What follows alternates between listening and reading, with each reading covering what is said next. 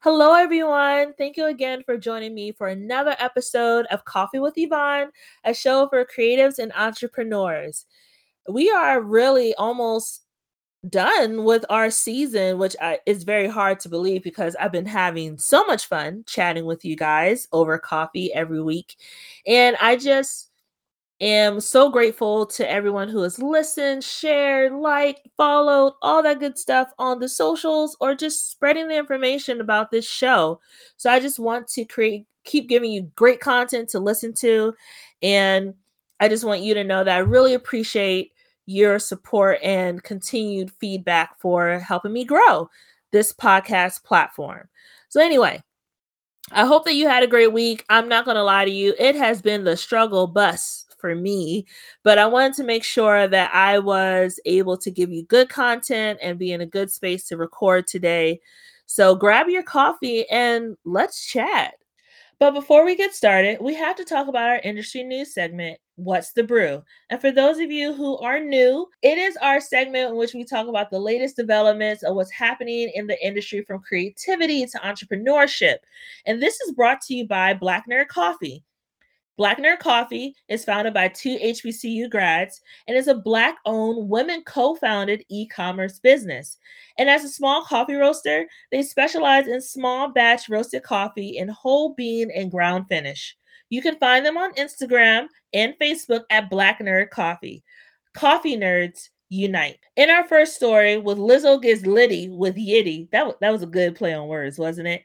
Reported by Vanity Fair for Lizzo, the singer, rapper, multi hyphenate creative, she is releasing her first collection called Yitty, which is a seamless shaping garments that are good for transitional underwear pieces to outerwear pieces.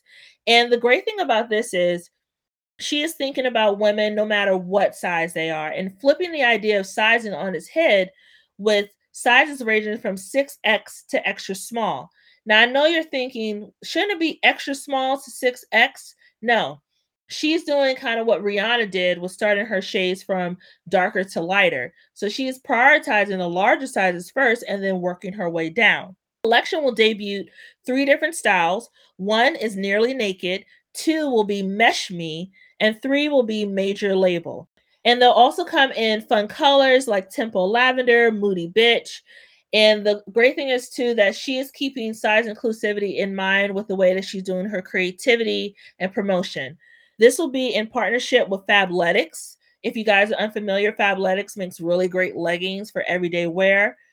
In the press release introducing the brand, Lizzo said, instead of thinking about the size in this linear way, we're thinking about it on a spectrum where everyone is included. Everyone's size is not just their size. It's not high, it's not low, it's not big, it's not small. It's just your size. And our next story E40, the rapper, launches Goon with a Spoon food products.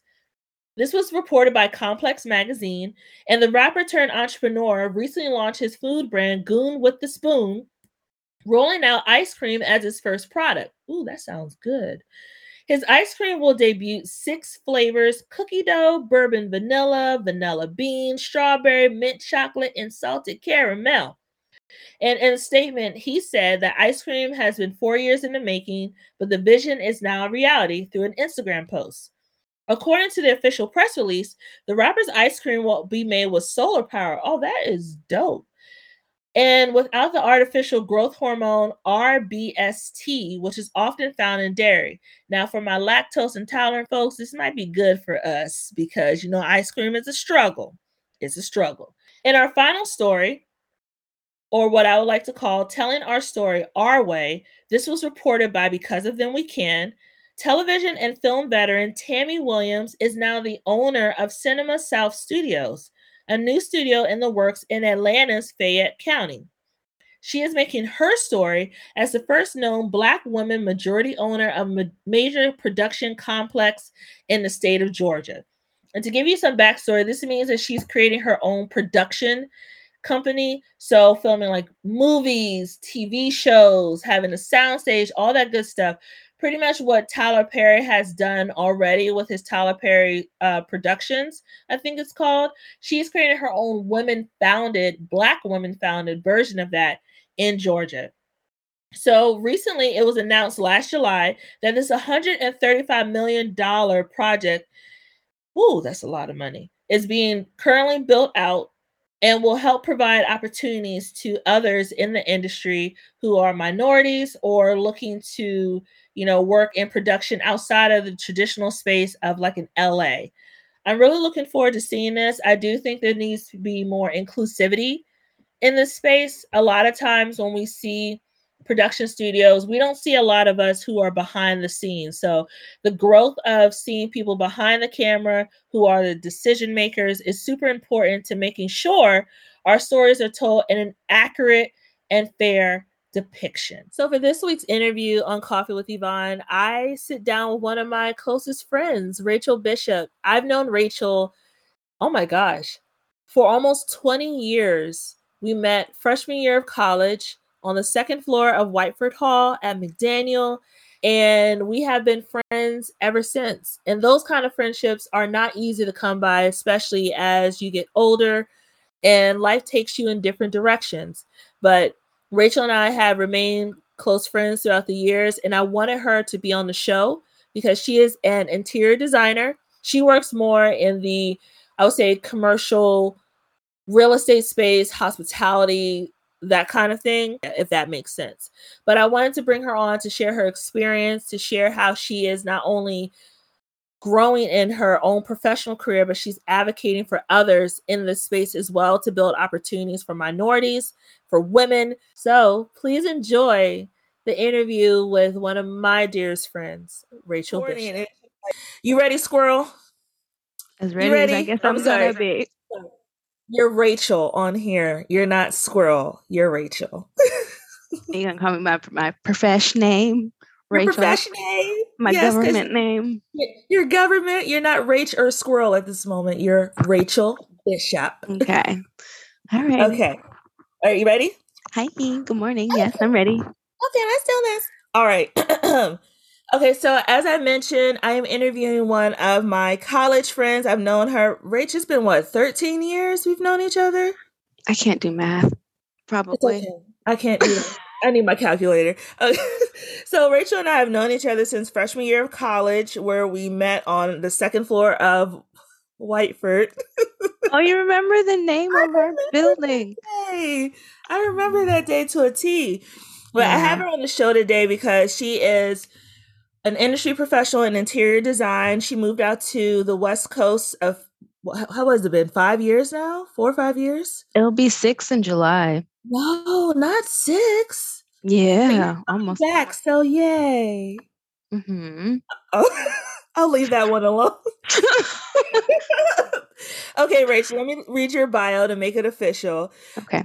And just to let you know, those who are listening, this is probably going to be the loosest interview I've had so far because of the history I have with Rachel. So don't expect anything super duper professional. It's just literally two friends who have known each other for almost eight, 20 years talking on a podcast. Okay. Rachel Bishop received a master's of interior design from the George Washington University in Washington D.C. and a bachelor's of arts from McDaniel College, go Green Terror, in in Maryland. Starting her career on the East Coast in Baltimore and Washington D.C. area. She gained experience in designing high-end and senior living communities around the country. Her passion for design continues to grow as she collaborates with others to bring cohesive ideas to life. Rachel is drawn to sustainable design that helps to inspire healthy lifestyles.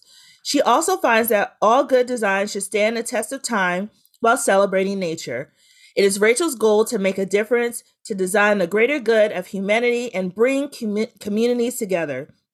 Seattle's progressive spirit seemed to be the perfect fit, so she made her way out west to join her team.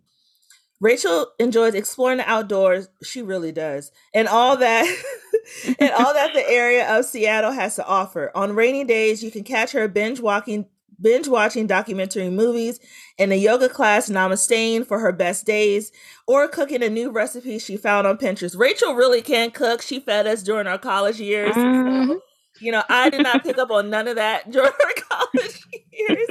But anyway, I like the throwdown. She does. Welcome to Coffee with Yvonne, Rachel. Yay! Thanks for having me, Vonnie. Hugs from a distance. Hugs from a distance. I know. Kisses.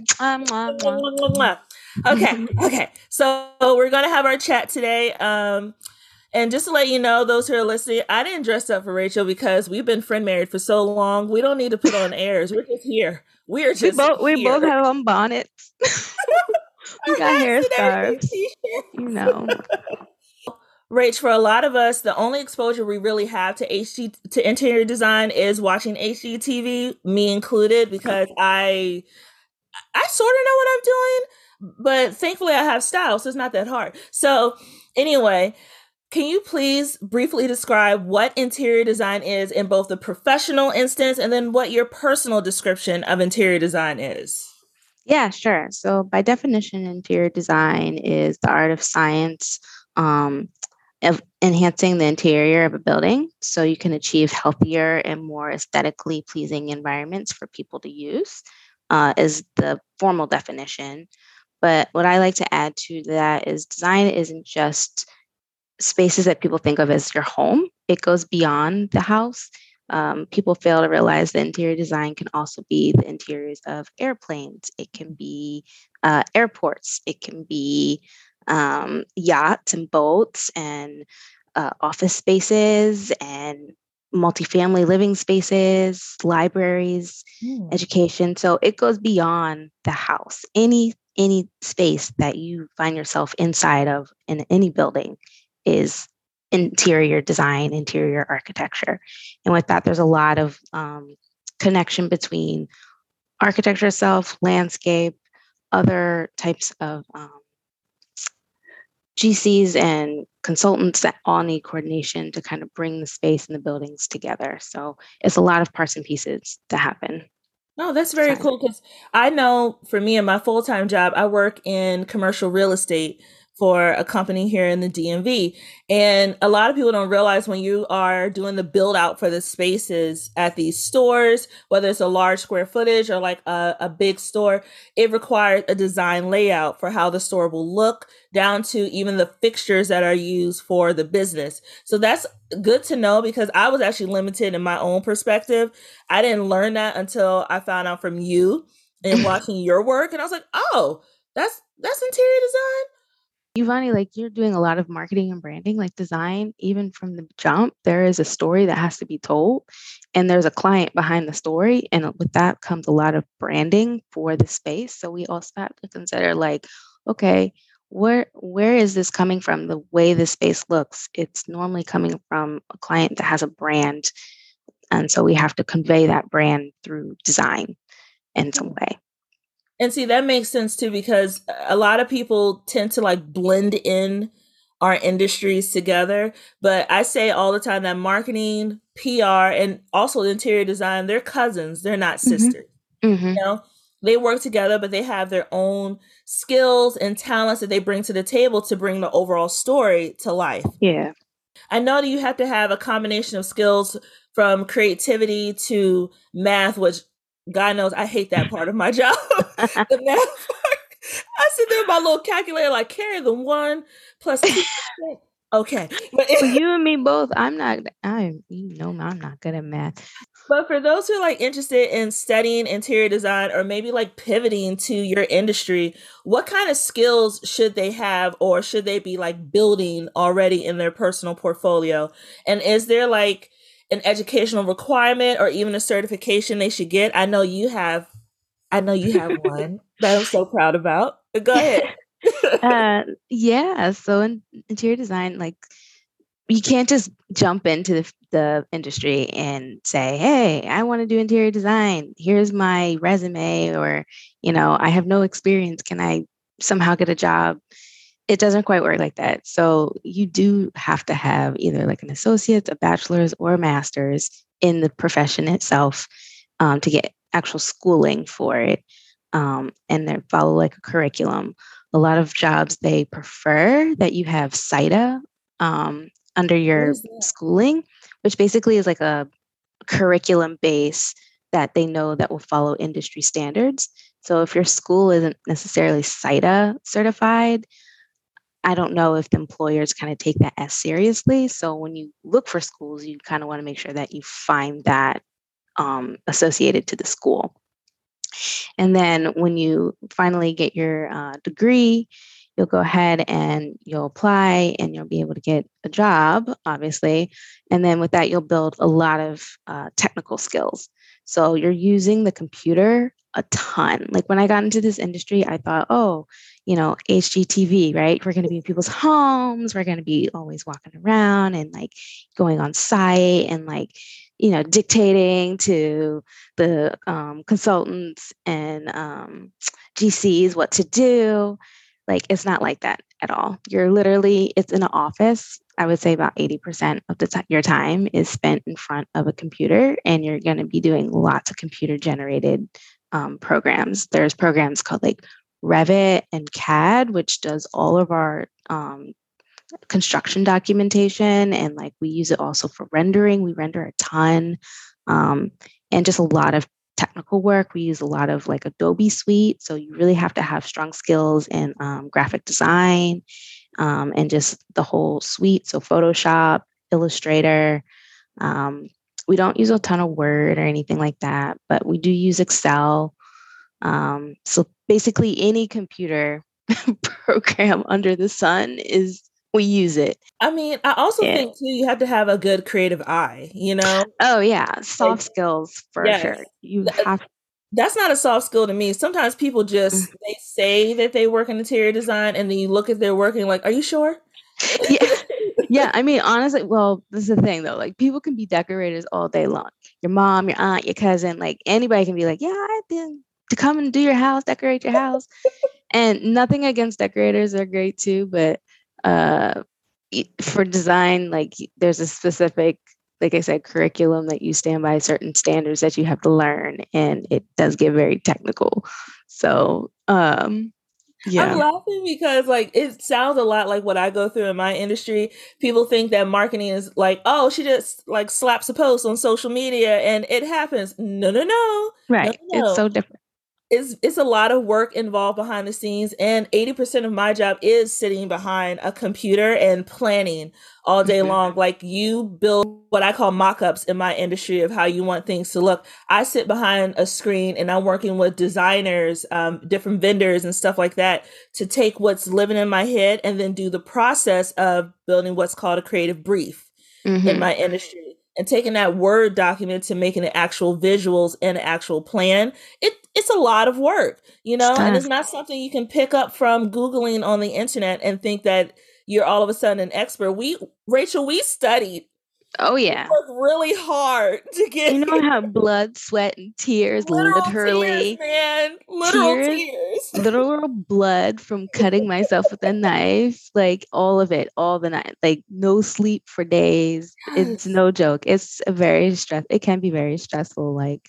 um, but to your point, other skills for sure. Like we have to be problem solvers, like no other um, you have to know how to multitask because you're being given like a whole bunch of projects all at once. I'm sure you deal with that too. Yeah, I can't tell you how important that is for us and for any job, really.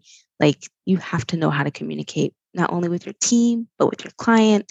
Uh, you have to do presentations on a regular. Like, it's very, very, very important that you know how to communicate verbally and written. So, like, um, making sure that that's a huge, um, strong strong suit. Yeah. And, and you you really like broke it down for those who are unaware of how much work it takes to be a creative, strategic creative in your industry and then also in my industry. So I think there's sometimes, and this is not on our question list, but just me being honest, there's a lack of appreciation for what we do. And there's often, I think this is in my question, but I could be wrong. There's often lowballing in what we do in terms of pay because people think it's a skill you mm-hmm. could just pick up, but it's not something that requires education and knowledge. So I'm glad you cleared that up. Mm-hmm. And also to quote Fat Joe, yesterday's price is not today's price. so just so keep true. that in mind, people. yes. Yeah, it's it's a thing, man. It's like a movement in in our industry because we are architects and designers. We do not get paid what what we're worth, and we put in a ton of hours. We will work, and and you know this, Vonnie. You'll call me on the weekend or call me whenever, and I'm like, I'm working. What? How are you working? It's like eleven o'clock p.m. Like, uh, yeah, still going. Like, yeah, yeah our time is not. It's not. They don't. They, they don't value our time as as much to move on to my next question, one thing I really admire about you, Rach, is your clean aesthetic when it comes to designing the space. You focus more on textures than color.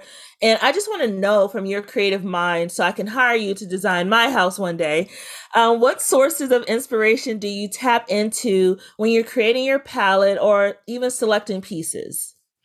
Yeah, honestly, I it, it's project based really. Like i was saying before because we do so many different project types and i don't really have much experience doing residential design. I do more commercial design um, and hospitality design. It's hard to have one aesthetic uh, it's very driven by what the project needs what the client wants um, and what the story is that needs to be told so, a lot of times when we start a project, we have a concept that is umbrellas everything architecturally, interiors, landscape, urban design, all of it, if, if urban design is a part of the, the scope. Um, and from that, we piece together what makes sense. So, everything that we do, whether it be putting a wall in a certain space, making circulation through a room, um, picking fabrics and rugs and lighting all has to be a part of telling this bigger story. So if that bigger story requires a clean aesthetic, then that's what we're going to do as a team. If it requires more of an eclectic sense to get a vibe that we want, then we'll go for more of an eclectic type of look. So I've learned over the years, it really isn't about me and what I like, it's about what's needed for the project. And then we can kind of build from there. I love how I'm figuring out more and more, even though we've known each other for years, how our industries are so interrelated because mm-hmm. everything you're saying is exactly what I go through when working on a project. I have to separate myself out of it and then think about what the client needs, but then sprinkle a bit of me in there to make sure visually it gets across the finish finish line of telling that overall story. Because mm-hmm. as you know knowing me you know i love bright colors. I mean yes. God yes. We know this. Sometimes it's hard for creatives in your industry in my industry in, in any creative industry to separate themselves from the work. And then that's when creatives become too sensitive about the work that they're doing and they're not looking at the overall picture that is so true. That is such a junior thing to do. And I still catch myself doing it now in my career sometimes. You know, you really do have to take yourself out of it. And I remember too, like first starting, we all love a good Pinterest board. We all love looking at the beautiful pictures on like, you know, interior magazine or online or whatever have you. Um, so to get that initial look that I wanted, I would always like Google these things and look and be like, oh, what's trending now? And what can I kind of get little nibs from so I can put it in my project too? And you learn that when you do that, you lose a sense of the project in itself. Um, so nowadays, what I try to do is try to look at photography and look more at architectural details and like try to explode those images in my head and figure out how can I piece this into the project, still make it look nice and, and current, but not where it's trendy or not where it looks like I just kind of grab something from another project and put it in and make it with, you know, my own, um, which is a very, very, very thing, a very hard thing to do. I still struggle with it, but it, as you get older and involved in your career, it comes a little bit more easily. Yeah, I I've definitely shifted from my main references being like um Vogue magazine or this and the other to now I reference more art, you know, mm-hmm. or like Bisa Butler, um Kehinde Wiley, uh, Pink Loman or some of my personal faves right now. And now referencing more campaigns of what I've seen that I like, but if I need to like water it down, I pull pieces out that I like from those campaigns. For example, when I see like the Brandon Blackwoods or even Coach with their new creative campaigns are done very well. Um, I know that I have to remember, you know, their budget is not my budget. So those are two different budgets, but there mm-hmm. should be inspiration you can pull from there, even from windows when you walk past them at malls. There's inspiration everywhere. You just have to be open to different avenues outside of what you're used to. So, yeah. Yeah. It's all a vibe, honestly. It's, it's, it's all a vibe. It's all a vibe. You got to convey your vibe. yes, convey your vibe. And yep. thinking about the projects we worked on, what has been, it could be more than one, but what has been your favorite project to work on so far, personal or professional? Yeah, so let's see. I have two favorite projects I can think of kind of like off the cusp. And I like them for a couple of reasons. First reason is they both are kind of in line with my aesthetic, if you would like to say, kind of with your previous question, what is your aesthetic? Um, I really love a clean line, like you said. I love simplicity. I love using the deep textures. Um, and I also just love it when the interiors and the architecture can speak together and it's very um, unified and it, it just feels good. And so I could say there's a project I work on here at where I'm at currently, GGLO. Shout out GGLO. Um, gang. It's called Fairview. It's in Toronto, Canada, and it's huge. It's massive. It's like, oh gosh, a, a, little mini city, if you will. It's like seven towers. So it's high rise buildings, 26 floors each. We have amenity spaces galore. Um, and then outside landscaping galore. And what's so beautiful about it is they definitely, because they're more of an East Coast ish type of um, firm, which mm-hmm. I work on the West Coast, the East Coast vibe just came back into the building where it's a little bit more formal. It's uh, the the finishes are a little bit more rich, um, and there's just something about it that has an energy that feels New York, and I love that. I don't get to do that very often over here on the West Coast.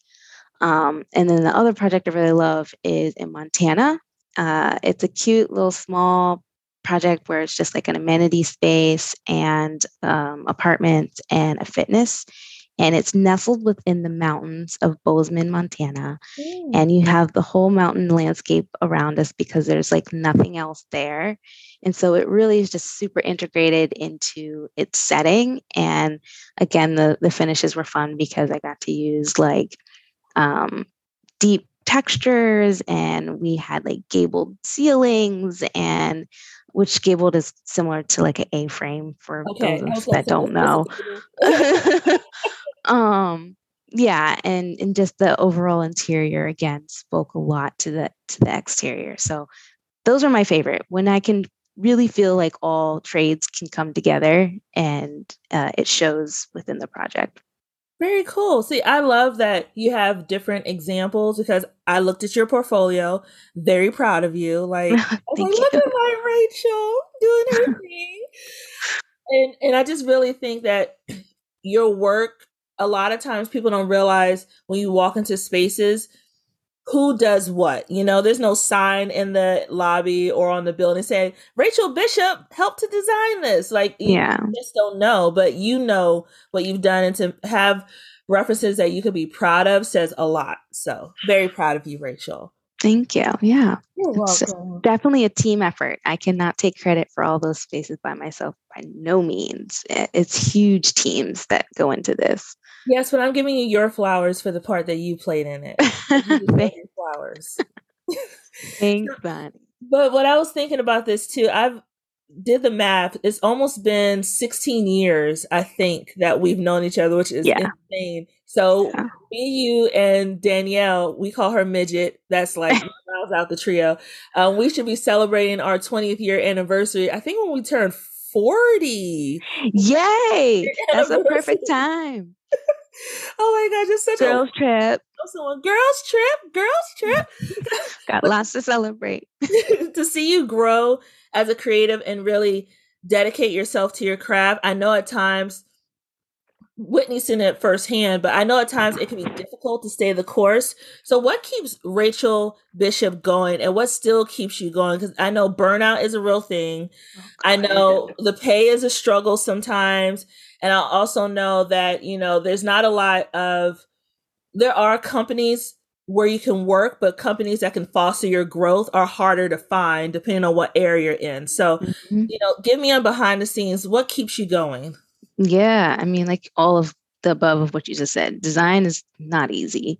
Uh, it can be tedious, it can be stressful, you, exhausting. You spend many, many hours doing this profession. So, what keeps me going a lot of times is just because design is so super collaborative and everyone on the team has their part to play uh, architecture, landscape, contractors, consultants, clients, whatever we rely on each other to really bring our A game to the table, to really bring the project together and make it the best that it can be with the parameters that we're given.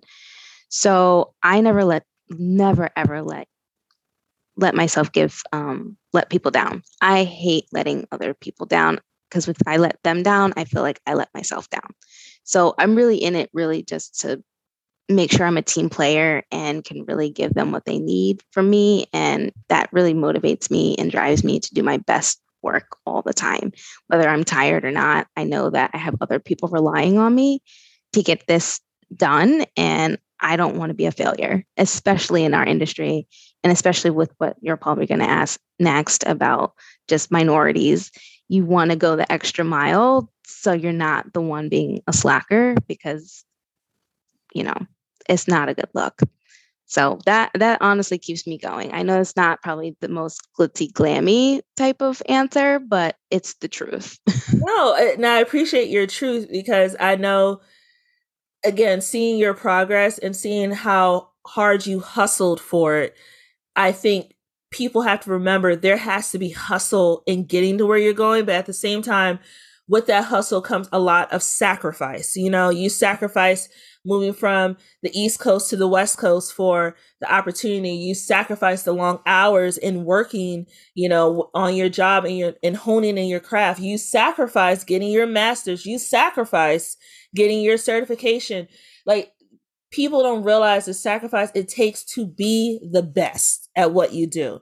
Mm-hmm. And when you put that work in to be the best, there are days that you just sometimes go, you know what, maybe I should just quit my job, sell everything, and go sell ice cream on the seashore. Like maybe that should just be what I should do for a living. But then you see something from your industry that either sparks something in you again or makes you go, I can do that, but I could do it better. And I know mm-hmm. I could do it better. So mm-hmm your your feelings are valid and you are right my next question is about what you mentioned and as someone person who's worked in dear god almost 10 years of my god of being in marketing that's a long time you're getting up there i'm getting i'm the oh i'm getting to be the og's now which is oh yeah Insane. It's a weird feeling, right? Yeah. It's a very weird Miss Yvonne, Miss Yvonne. If you call me Miss Yvonne one more time, swear to God. But anyway, I could count on one hand how many directors or executives I have worked for who look like me. I, in fact, the team I work on right now, my full time job, is the most diverse team I've ever worked on from different walks of life and different experiences. Based on your own personal experience, which you kind of touched on, do you think your industry could do a better job at de- developing minority talent, whether it's women, women of color, or Black men and women? All the above. 110% yes, capital Y E S. Because honestly, you said you can count on a hand. I can't even count on a hand. Oh, wow. How many professionals that I've worked with that have been in a leadership role. Now, people who are on like my level, uh, production, sure, I've have maybe again a handful, but like leadership, I've never seen. Mm. And it's really, really sad. I know they're out there, uh, but they're very, very few and far in between. So, like, and maybe also it's because I'm here on the West Coast in Seattle, of all places. Like, we're not a huge, diverse city to begin with. Yeah. So, maybe when moving back to the East Coast, it'll be a little different. Um, but from my experience I've had so far, uh, no, there's nobody. I think we have like I've read a one percent um, design where women and women of color mm. are within our industry. It's at a one percent. So I went down. I had two percent, but or, or, two. Yeah, it, I know it's one, one or two because it. Still yeah, not high. Still no, not. No, not high. Not nearly high enough. Um. So yeah. Hmm but it, it really makes me kind of sit back because my industry it's six percent from entry level entry level to executive. So I see a bit more of myself, but mm-hmm. not a lot. But to hear one to two percent is kind of like mind blowing because that takes that five that I have in my hand and drops it down to maybe two.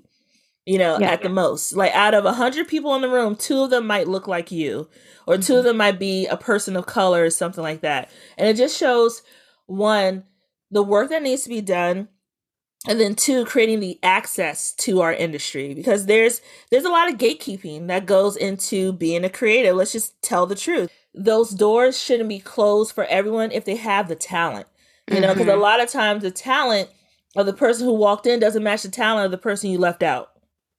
Yeah absolutely. Amen to that. So you know we we could talk about that for a long time but i would to get back to the East Coast for us to have a real discussion. yeah, I would love. Honestly, I'm very curious to see how it changes. Um, just because I, I can feel the shift and the difference in culture out here uh, versus back home.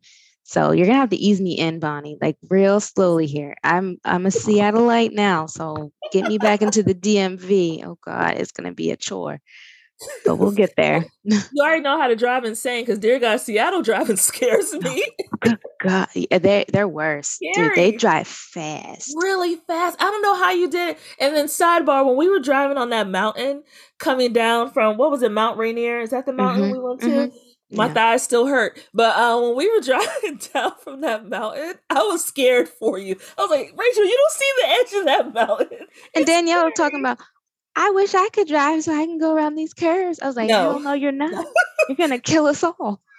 The way she drives here now, no, don't let her ever behind the wheel on the West Coast. No. But but you you did bring up the whole one to two percent statistic, and I did find mm-hmm. out a little bit from the American Society of Interior Designers that it is about one to two percent. So, from your perspective, what can Black creatives uh, executives, even you know mentors, do to encourage people to pursue a career in this industry? Last two years during COVID and all of the protests and the riots and the Black Lives Matter movement have really kind of been a blessing in disguise for our industry. Really, I'm sure across the board for many industries, but um, it really shook us as an industry and it really allowed and created space for individuals and firms to kind of take a more introspective look and reflect on you know aspects of the industry and how can we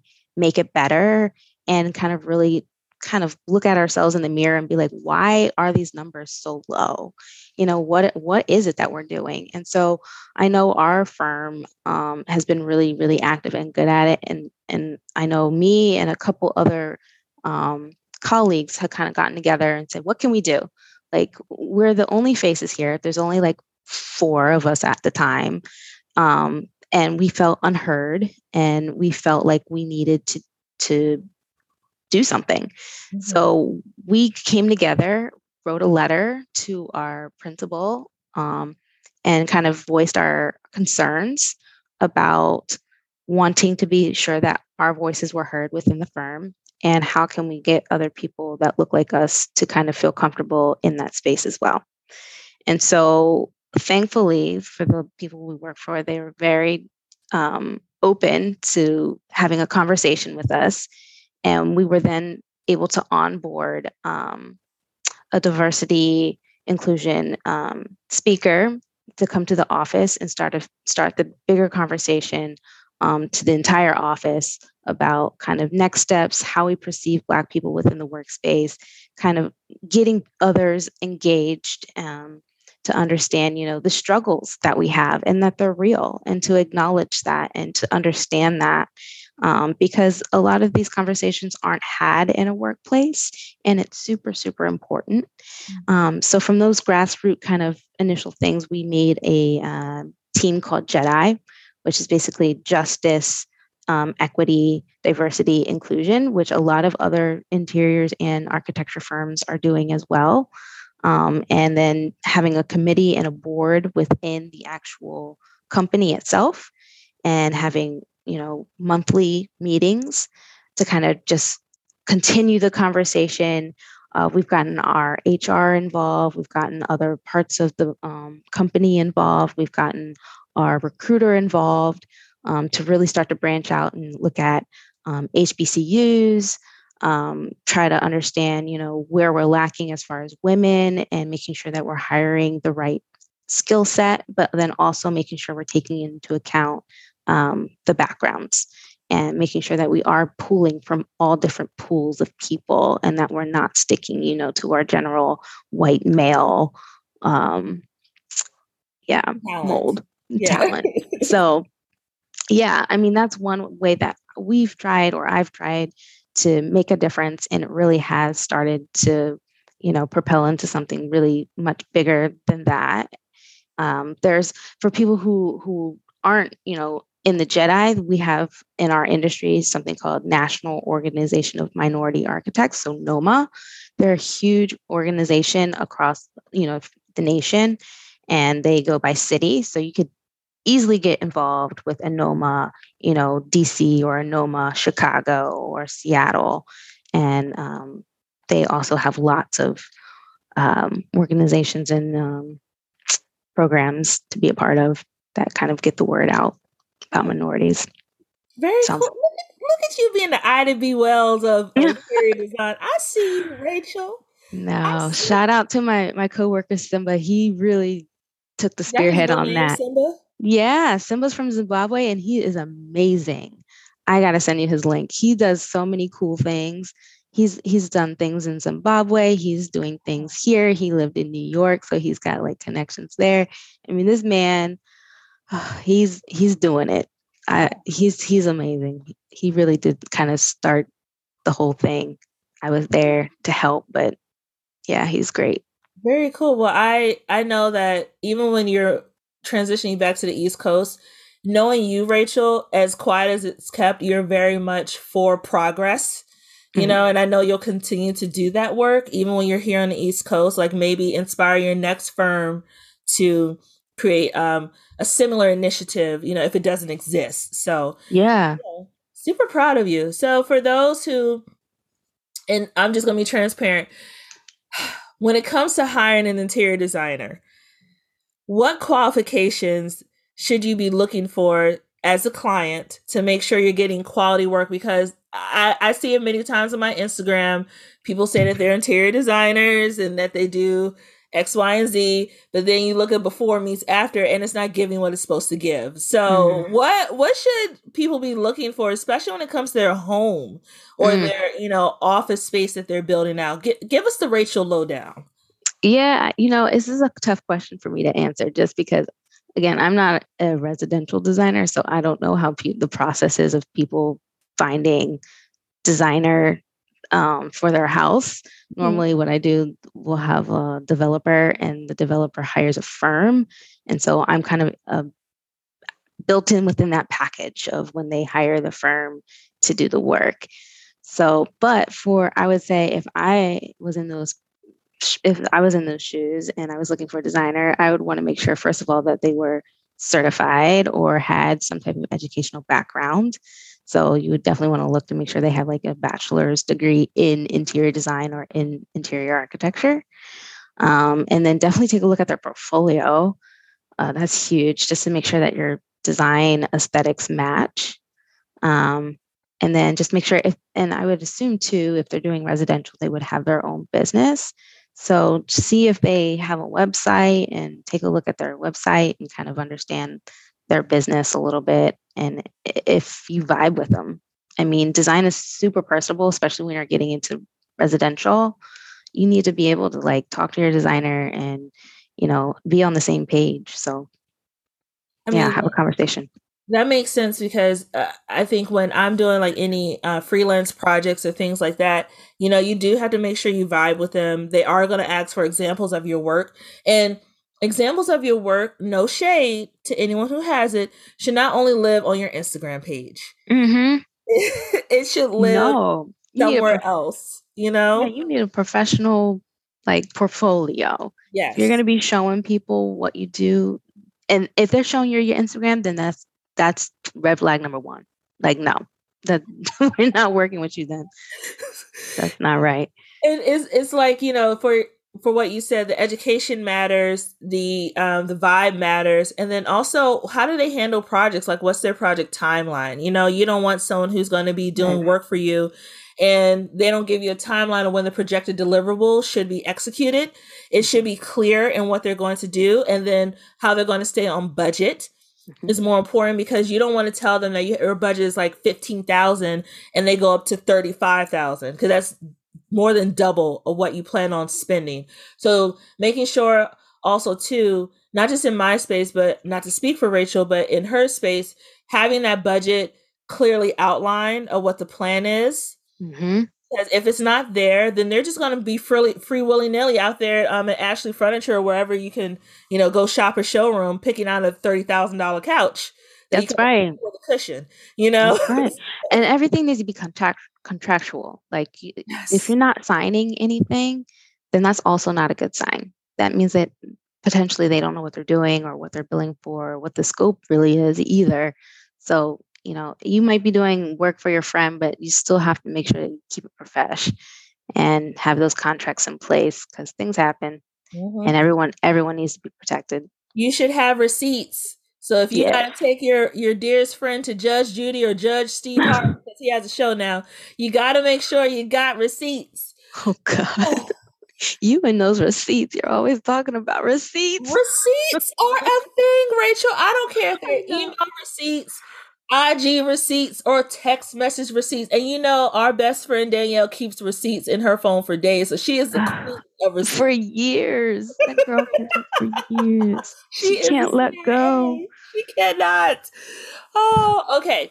Last question before we get into our quick fire questions. Okay. Now that you're coming back to the East Coast, which I'm sad for you to leave Seattle, I'll just say that preface statement, but I'm low key excited to have you back. I was happy because it made me really sad. I was like, why? But anyway, why you, I left? Why you left us? Why? But I get it. We get it. We get it. bigger, better things. But I, yeah, I'm coming back. Don't you? Worry. I know it was hard. You might get like the slow run motion hug when you come back. I'm looking forward to it. Yay. Anyway, where do you see yourself growing in your career? Like, you know, I don't expect you to have a 10 year plan mapped out, but where would you like to go? Do you plan on developing your own interior design firm? Do you want to teach or even build your own, like, you know, line, whether it's like, you know, different tools and resources? Like, what, what does Rachel see for herself? Well, I definitely don't want to open a firm. I will put that out there just because it is a lot of, um, I think it's a lot more involvement than I think people understand. Opening your own business is a lot. Mm-hmm. Not to say I will not want to do that one day. I just don't see that happening in the cards now. Um, but I will say this to grow my career more. Like, I love the aspect of mentoring people, especially junior staff, I'm in this really sweet spot, right? Eight years, 10, eight, 10 year experience range where you're not new, you're not green anymore, but you still have lots and lots to learn. So I love being in this this space where I can mentor people and really kind of take on design roles and leads as like a leader within the industry and um, really kind of build on that and then learn right underneath like principles and kind of get their perspective so I can start to delegate. Um, not that I don't delegate now, but I want more of that. I want to be able to kind of really guide people along and really hone in on on design as a as a whole. I don't know. So that's kind of where I am. And oh, oh, I definitely want to continue with the whole Jedi and you know design inclusion that's huge. It's a huge conversation out here. I hope it's a huge conversation on the East Coast. I'm sure it is, but I would love to continue to be involved with that and really kind of run that forward because that that needs to be done. Um, and that does take up a lot of time. So I would love to do that too. Okay, very cool. Well, I appreciate your honesty with that because having your own business is a lot of work. Person, yeah. I mean, go. Sorry, go ahead. no, no, you're fine. But I, I think the mentorship part is very important because from what we shared in our earlier part of the conversation, you know, we we have to reach one, teach one. It just long short of it, and. Yeah raising the marketing babies, what I like to call them on my end, is important because you create the leaders of tomorrow and raising the interior design babies on your side is important because you get to teach them how to grow their perspective but in a way that's nurturing and that doesn't tear them down. Yeah. Yay. Yay. Okay. These are our quick fire questions. Now, mind you, Rach, this has to come from the top of the dome. So there are no notes required for this. I swear, if you pick up your notebook, that you have this already pre written out. Close your notebook, Rachel. You know me. Close your notebook. oh. Anyway, okay. Quick fire questions off the top of the dome. It's just fun. So just don't overthink yeah. it, okay? All right. Okay. All right. Rachel's a superhero now. I see you looking down at your notebook. I'm not, I'm not, I'm not. I swear. It's it's closed. See? okay, okay, this proof. If you were a superhero, what powers would you have? Mm time travel. Ooh, tell me why. Yeah. Um I've always been really really interested in knowing if I could change a moment or could go back into a moment and then change it or relive it or anything like that. Uh, I, I could do that. And if I needed to save the world because something happened in a moment that I knew about prior, I could go back and do that. okay, I respect. I don't know. Yeah. Okay. Now you know time travel. There are consequences, so just you know keep that in mind. But I could get I could get back into the time that I need to be. I wouldn't be stuck. You know what I mean? Yeah. It's it's a it's a lateral thing. It's a lateral lateral. Okay. All right. Yeah. All right, so it's karaoke night, Rach. You're back on the East Coast. We're going out to hang out. Rach, um, Danielle got her plate because you know Danielle needs to have something good to eat to keep her happy. Um, what song or rap would you just like body at karaoke night? Well, you know I don't sing, but I guess if I could bust out a note, oh god, I would definitely I would do. You probably won't even know who this is. White Rabbit by Jefferson Airplane. I have no idea who that is. You were exactly right. yeah. That's, I could be your shoe up girl in the back. I could be a shoe up girl, like, yeah, I don't know the words, but I support my friend. Woo! There you go.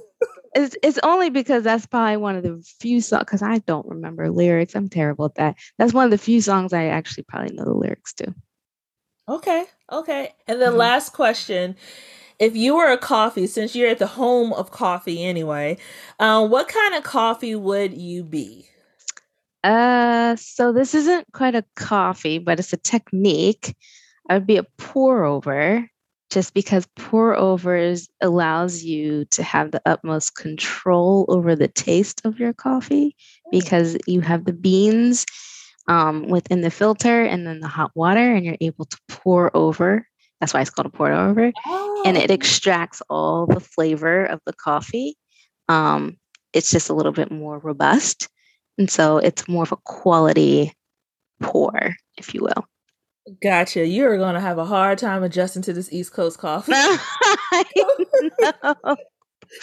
to what you have out there. Actually, no, I lied. They have, they have pour overs. Yeah. I was going to say my very first pour over was in New York. So it's fine. There's some good spot, and plus you should try. Um, even though it's low key a plug, but not BlackNerd Coffee when you get back. Uh, I have the Ethiopian brew, I think it's called. Really good, mm-hmm. very robust. Like it will wake. The best part of waking up is BlackNerd in your cup, low key. Anywho, Rachel, I thank you so much for waking up early with me this morning. I forgot what time it is on the West Coast, but I know it's seven. It's, it's seven now. It's seven. Yeah, that was my fault though. I told you to wake up early, so that's fine. That's fine. I mean, we've been friends for years. I will wake up for you. Everyone else, I will reschedule. Anyway, anyway, how can people find you? Whether it's on LinkedIn, um, social media. If you want to share it, it's up to you. You don't have to share it. But how can people find you to maybe learn more about your work, or if they want to have like mentorship to learn from you? I would say I'm not huge, huge, huge on social media. So I'll say you can find me at Ray Trey all day is my Insta handle. um, and that's the only Instagram, or I guess I use another one, but that's you can use that one. That's okay, good. we'll use that one. Rach Rach yeah. all day. Yeah. Well, Rachel, thank you so much, aka Squirrel, because that's how I know you as Squirrel. Mm-hmm. thank you so much for joining me for coffee. I love you very much. Oh, I love you too. I can't wait to see you soon. Can't wait to see you soon too. All right, talk to you soon, Rachel. Bye. Bye. See, wasn't that fun? For me, it was fun because I was talking to one of my dearest friends, you know, and it, it started to feel more like a conversation. I had to remember I have questions I need to ask her. This is not just like a normal chat of us talking. Anyway, I hope you enjoyed it. To learn more about me and my business, Pink Dollhouse Marketing, check out my website, pinkdollhousemarketing.com, or you can follow my business page on Instagram. It's okay, slide in my DMs at Pink Dollhouse Marketing. Thank you again to our sponsor, BlackNerd Coffee. I'll chat with you soon. Bye. Coffee with Yvonne is produced and edited by Yvonne Pearson. Coffee with Yvonne is created by Pink Dollhouse Marketing. You can catch the latest episodes by subscribing to Apple Podcasts or wherever you get your podcasts.